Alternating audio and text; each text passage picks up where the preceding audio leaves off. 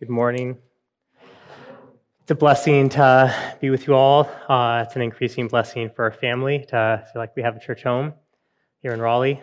Um, as Matt said, we're doing a little two week mini series uh, looking at Isaiah 60 and 61. Uh, he told me you guys have been working through the book of Acts and focusing a lot about the nature of the outreach of the church. And, and really, what we're doing is pausing to consider some of the most foundational Old Testament promises and principles that ultimately are fulfilled in Christ and then get worked out through the church. And in effect, if you want to understand what it is as Christians we're supposed to be doing, you need to understand what it is Christ has done for us. Um, so that's been our focus. Last week we looked at Isaiah 60, talked about the goal of outreach. This week we'll talk about the nature of outreach in Isaiah 61. And let me begin by sharing a story. Uh, a while ago, I was talking to a Sunday school class, and we were talking about bullies. Uh, I shared about a bully that I knew in junior high. His name was Darren. He was in my grade, seventh and eighth grade, but just an enormous kid. Um, he fixed his eye upon me. Uh, and so at things like in recess, he'd see me across the schoolyard, and when my back was turned, he would get into a dead sprint as fast as he could, and then lower his shoulder into the small of my back at full speed, um, just crushing me to the ground. One, one day, I was walking down the road after school, and it was caterpillar season. Uh, I grew up in Western Washington, great caterpillars there. And, uh, and he would walk behind me and pick up caterpillars because they were just everywhere, and there were these little prickly ones, and they'd roll into a ball when you picked them up, and then he would just pelt them against my back as I walked down the street, and they would explode in this mess of caterpillar guts and itchy prickles. Uh, so he wasn't a super nice kid. Um, he also had a horrible father. Um, I think he endured much worse at home than he dished out at school. He was full of anger and hurt and fear, um, though I didn't know any of that at the time. Uh, well, after the caterpillar incident, I told a good friend of mine about it named Jeremy. Um, Jeremy was a year older than us, um, well known at school because people were scared of him. Uh, he was a vicious fighter with some, well, looking back, some anger management issues. Um, and he talked to Darren for me, and Darren never bothered me again. Um, I uh, yeah. So here's my question Was the problem of Darren solved? I, I certainly felt like it was at the time. He wasn't bullying me anymore. But was it truly solved? Had, had anything actually changed? And no, he was still the same kid with the same anger and hurt. One symptom had been dealt with, the one that was impacting me, but the underlying problem was untouched.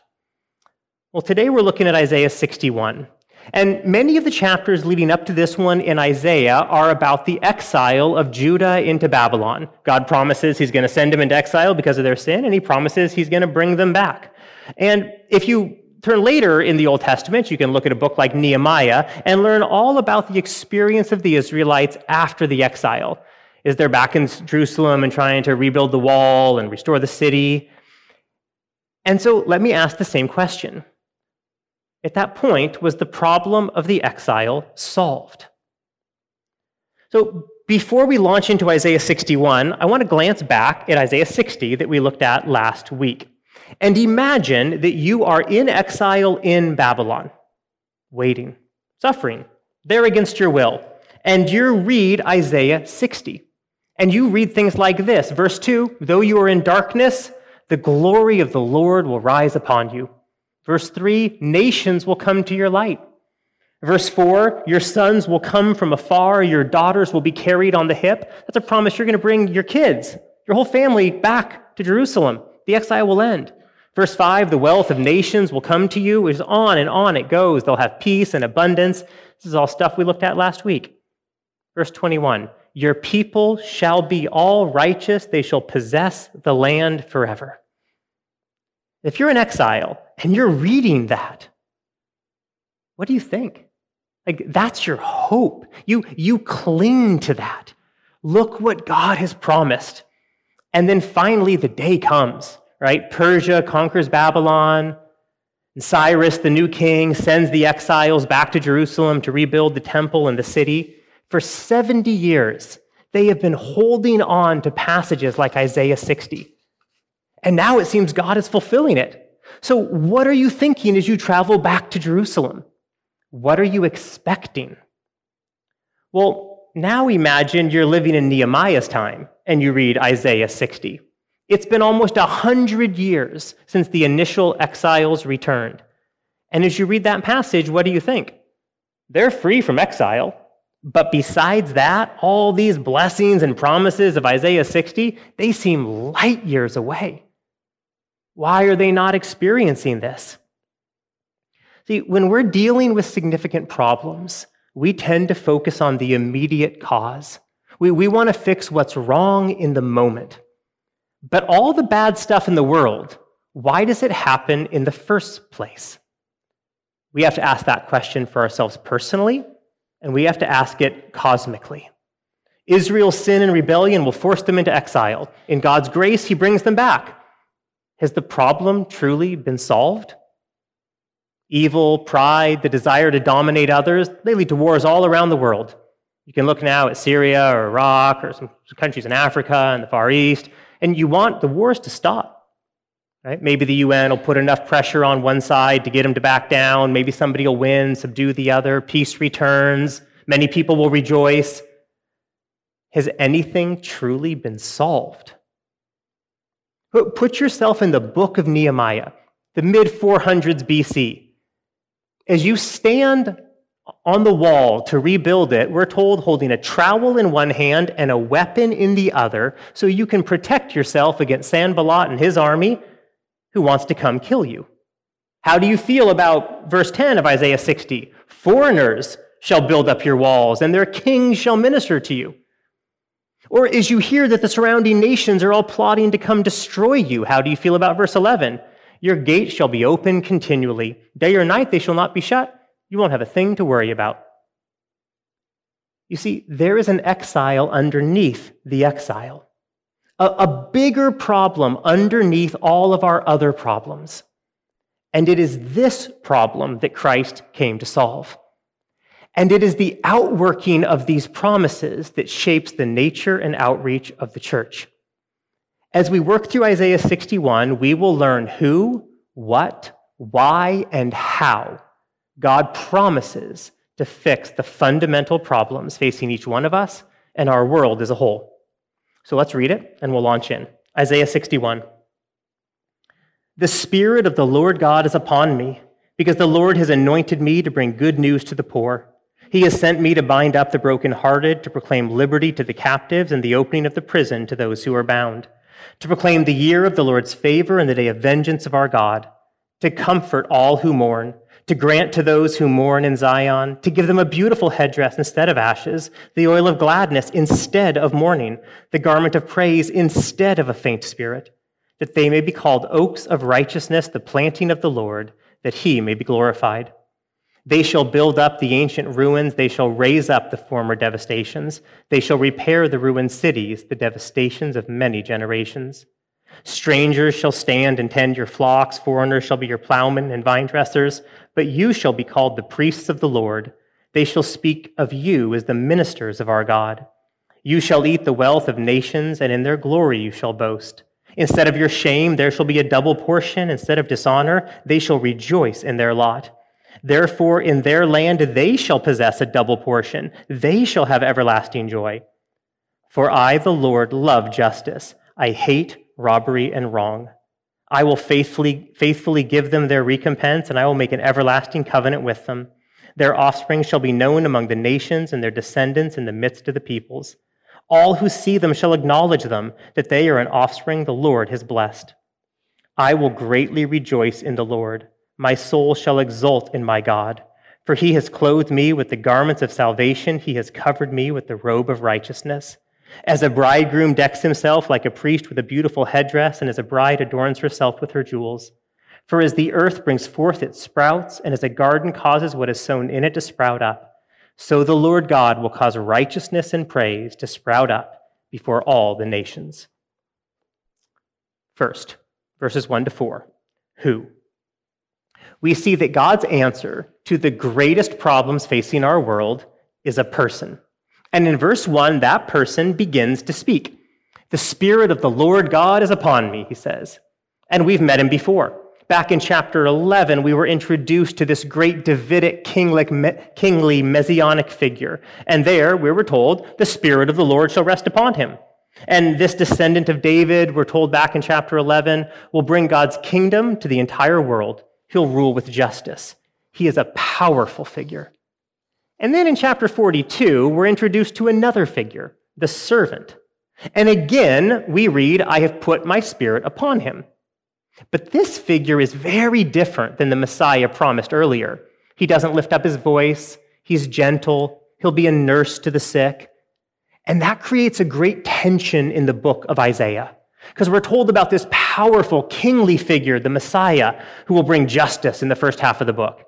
And then in the second half of the book, we're told about this humble, gentle figure, the servant, who will be like a lamb led to the slaughter.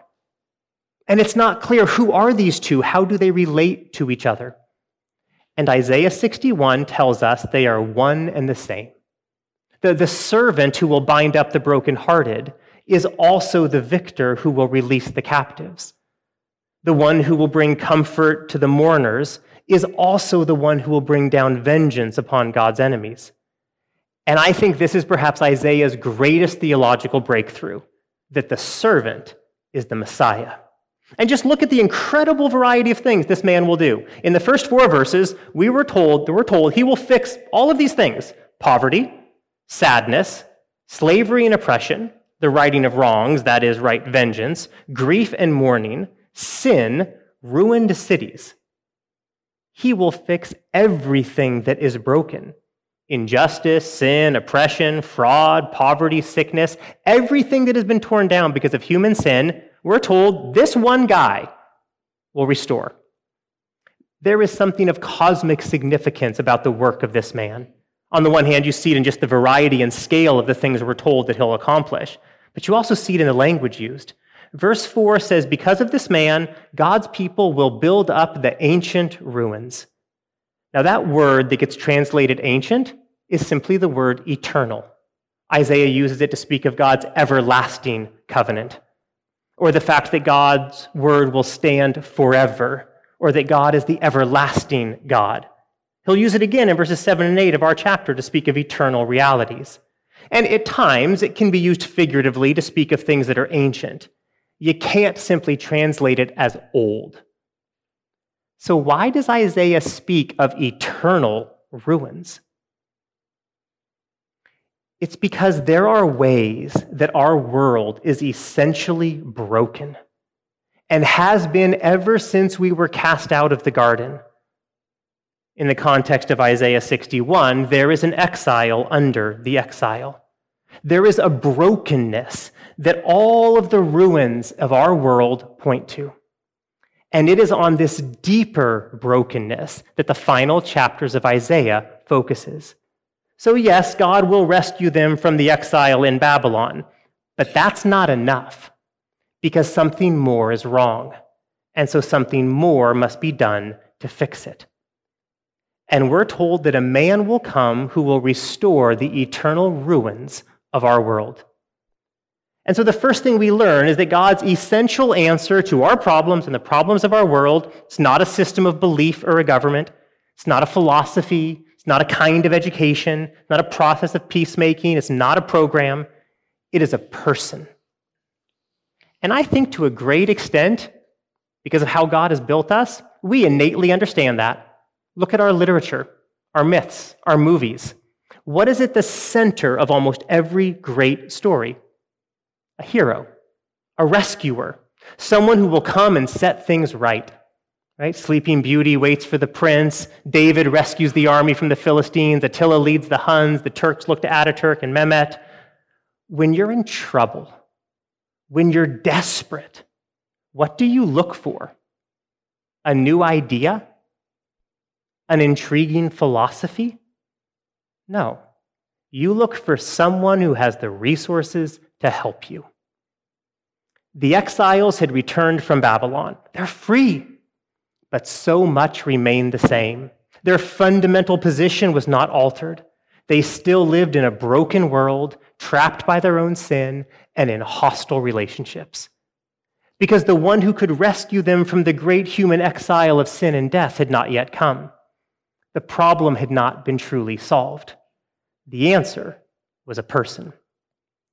That's our first section. The next section, 5 to 7, tells us what? What will God do to fix what's wrong in our world? Well, we're told, in a nutshell, he will bring about a reversal of the present reality, and that in two very distinct ways. The first reversal has to do with blessing in the place of curse. Right? From the very beginning, God had told mankind, if you turn away from me, you will die. If God actually is the source of all life and blessing, then to turn away from him would mean to be cut off from life and blessing. And ever since that initial rebellion, we've been living under the curse of death. The history of our world testifies that that is true. Israel's own history is a picture of that reality. For years and years, they've lived in shame and dishonor. Here, God promises them joy and blessing. This is the reversal of the curse, the undoing of the fall of mankind into sin. But the second part of the reversal is different. It, it has to do with the position of God's people in relation to the rest of the peoples of the world. Instead of the other nations oppressing and mocking Israel, we're told they'll be vindicated and victorious. That to assault and denigrate the people God has chosen is to assault God Himself. And that means that the vindication of God's people is a part of the vindication of God. We, we talked about that at some length last week. And Isaiah here proclaims that the day is coming when foreigners will serve God's people, tending their flocks and vines. And that leads to an obvious question. And in case you weren't here last week, I'll ask it again because it's important.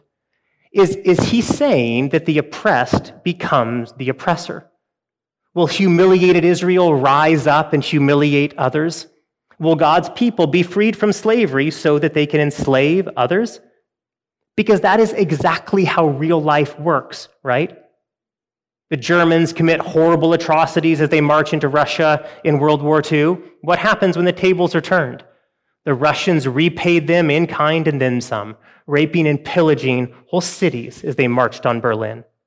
It's a part of the, of the struggle that international leaders as they think about how to resolve the conflict in Syria.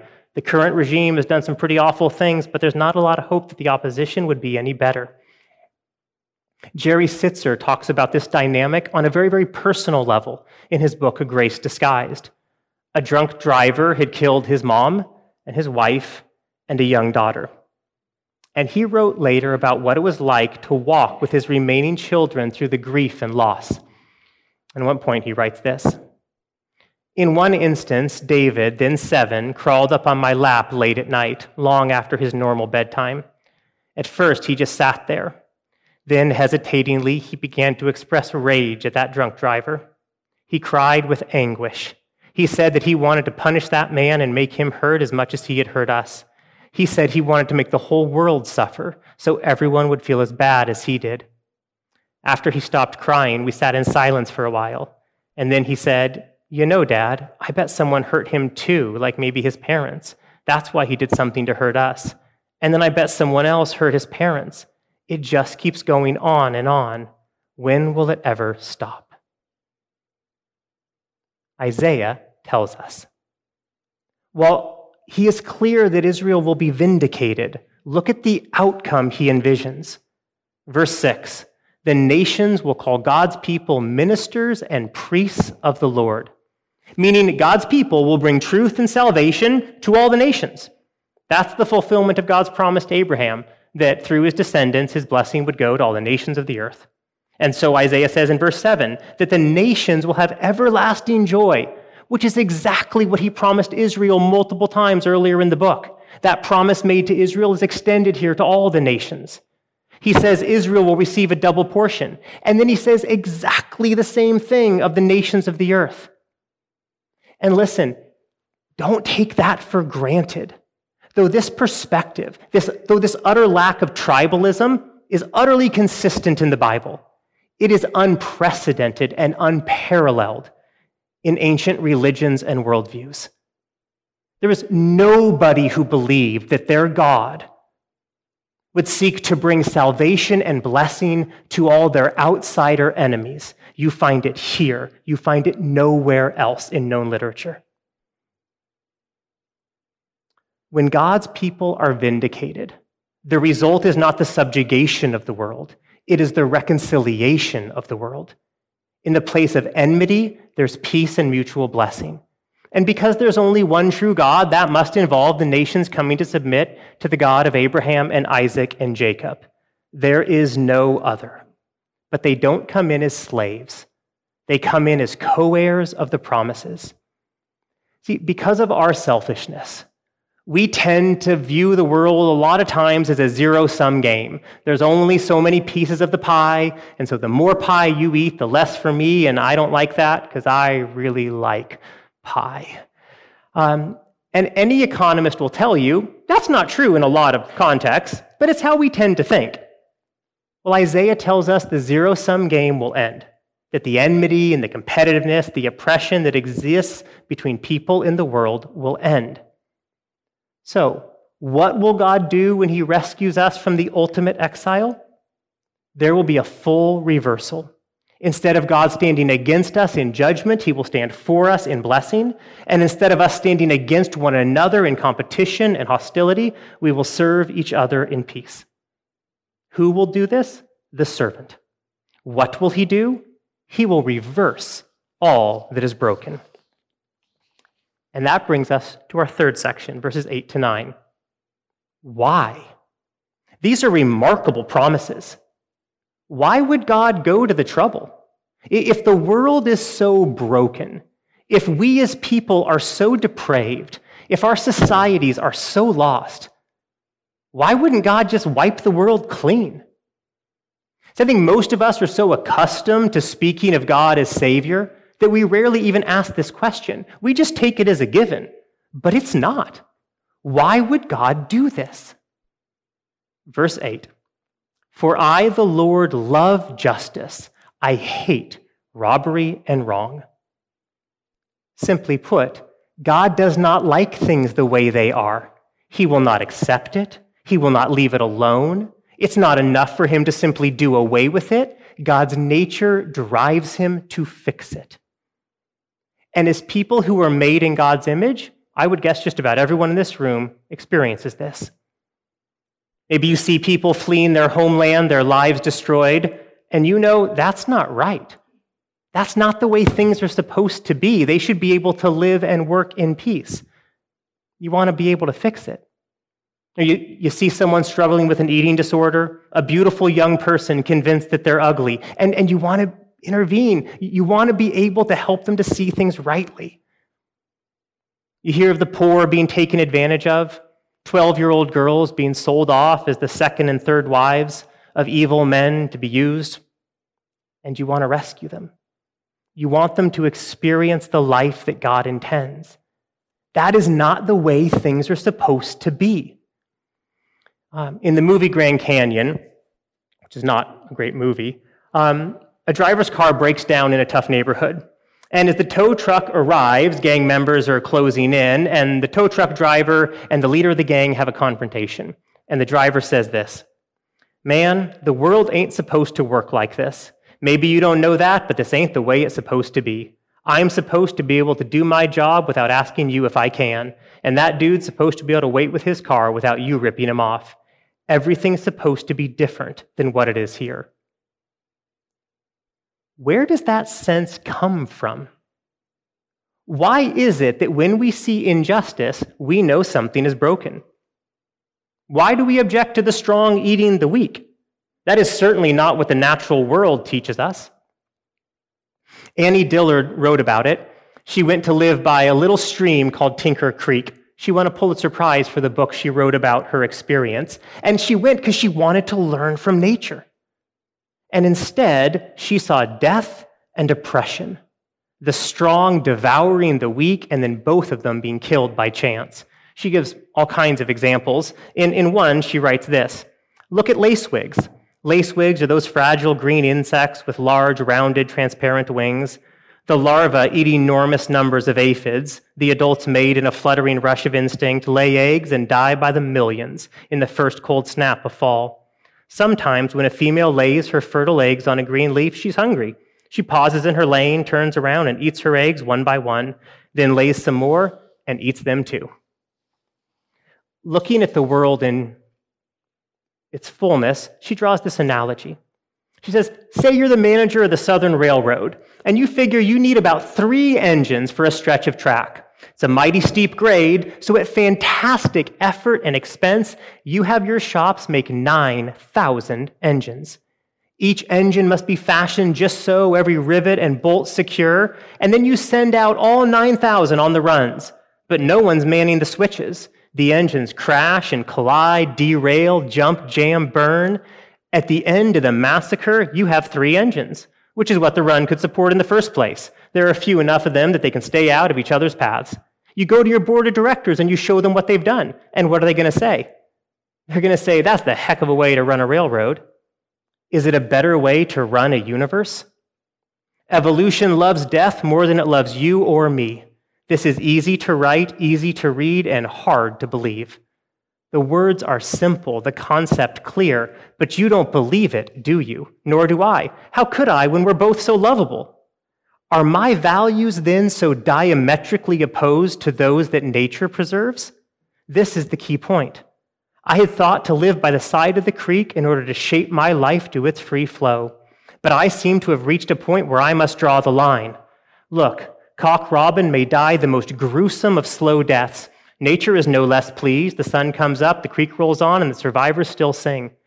I cannot feel that way about your death, nor you about mine, nor either of us about the robins. We value the individual, and nature values him not a whit. It looks for the moment as though I may have to reject this creek life unless I want to be utterly brutalized. This direction of thought brings me abruptly to a fork in the road where I stand paralyzed, unwilling to go on, for both ways lead to madness. Either this world, my mother, is a monster, or I myself am a freak. And in essence, what she's saying is this just look around you. Is anything more natural than for the strong to prey on the weak? Of course not. Lions don't hunt other lions. They hunt cute little antelopes and they look for the sick, wounded ones at that. So, why do we object when people do that? Why do we know that is not the way things are supposed to be? Well, it's because that is not the way things are supposed to be. And though we are deep in sin, we have not completely lost touch with the nature of our God. I, the Lord, love justice. I hate robbery and wrong.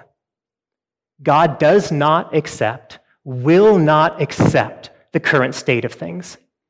He will fix it. And that brings us to our last two verses. How?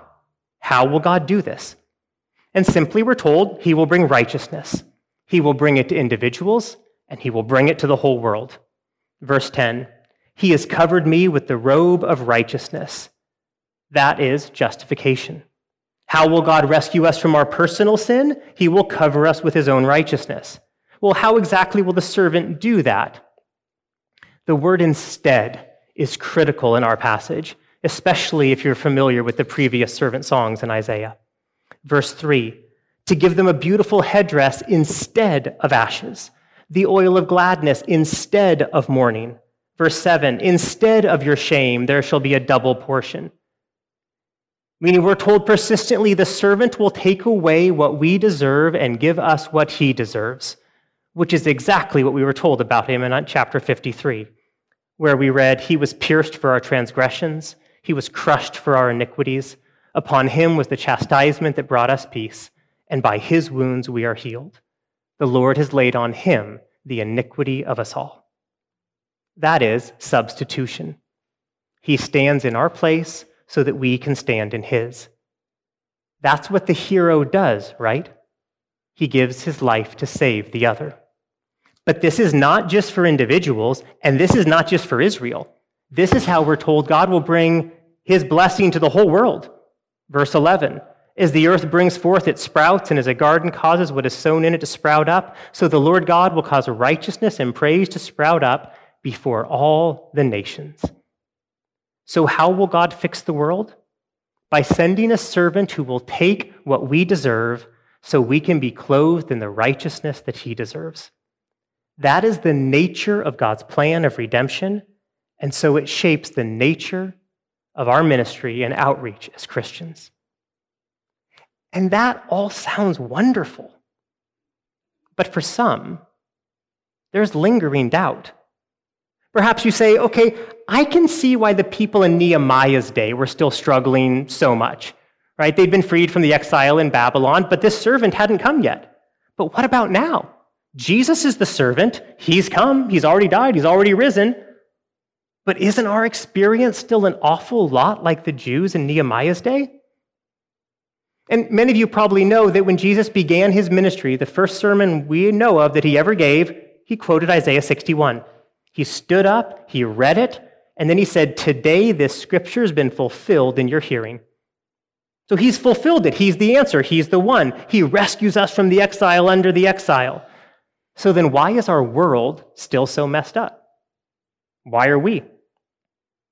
Well, Jesus pointed to the reason in that initial sermon. He quoted Isaiah. And if you have a, if you have a Bible in your hand and you're open to Isaiah 61, read with me. And I'm going to read you what I, Jesus said. The Spirit of the Lord is upon me because he has anointed me to proclaim good news to the poor. He has sent me to proclaim liberty to the captives and recovery of sight to the blind, to set at liberty those who are oppressed, to proclaim the year of the Lord's favor. Did you notice it? That is a strange way to quote Scripture. Jesus just stops his quote, stops reading in the middle of a sentence. He's reading Isaiah 61, and right in mid sentence, he just stops. Because Isaiah says to proclaim the year of the Lord's favor and the day of vengeance of our God. And for God to fix the world, he must do both bring his favor to save his people, and bring his vengeance to right every wrong. And in his first coming, Jesus came to do the former, but not yet the latter. The day of vengeance still awaits us. Now we are in the year of the Lord's favor, the time when God's grace and forgiveness are available to all who will believe. But we await his second coming, the day when he will put a final end to sin and death. And listen, you cannot have an end to brokenness without final judgment. Because it is judgment that does away with sin. And it is sin that causes all the problems. And that day is coming. But until it comes, we live in between the ages. So Jesus has already come. He has already accomplished all that is necessary to rescue from sin and death. But the brokenness of our world remains until he comes again. And we live in the tension in between. Let, let me end our time very practically. As you're confronted by your own sin or you're suffering because of some aspect of our fallen world, where do you turn? Well, what do you run to? And, and actually think about it. Like when you're in difficulty, what is your tendency? If you truly want healing, you need to turn to this man. Your only ultimate recourse is a person. There's all kinds of good programs and good books and good things to do in order to grow and change yourself and the world, but if they are not utterly bound up with the person of Christ, they are transient and insufficient. There is no program, no truth, no system that can fix what is wrong with us. But Christ can, and He has, and He is. Did you notice when we read this chapter? There's not a single command in the whole thing. In speaking about the restoration of the world, in fixing everything that's wrong, we're not here told to do anything. Closest you get is verse 10 I will greatly rejoice in the Lord. That is our first response to rejoice in God and the servant he has sent. More than you need to do anything, you need him. you need to understand so well what he has done that your soul exults in him. He is what we need. Before the exile ever happened, Isaiah warned Judah that it was coming. He told them that rescue from the Babylonian exile, that wouldn't be enough. Whatever struggles you're having right now, fixing them, that's not enough. There is a deeper exile that every person in our entire world is subject to. This is our fundamental problem, and God has solved it by sending the servant to absorb the curse and clothe the world in righteousness. So rejoice. The Lord God will cause righteousness and praise to sprout up before all the nations. Let's pray.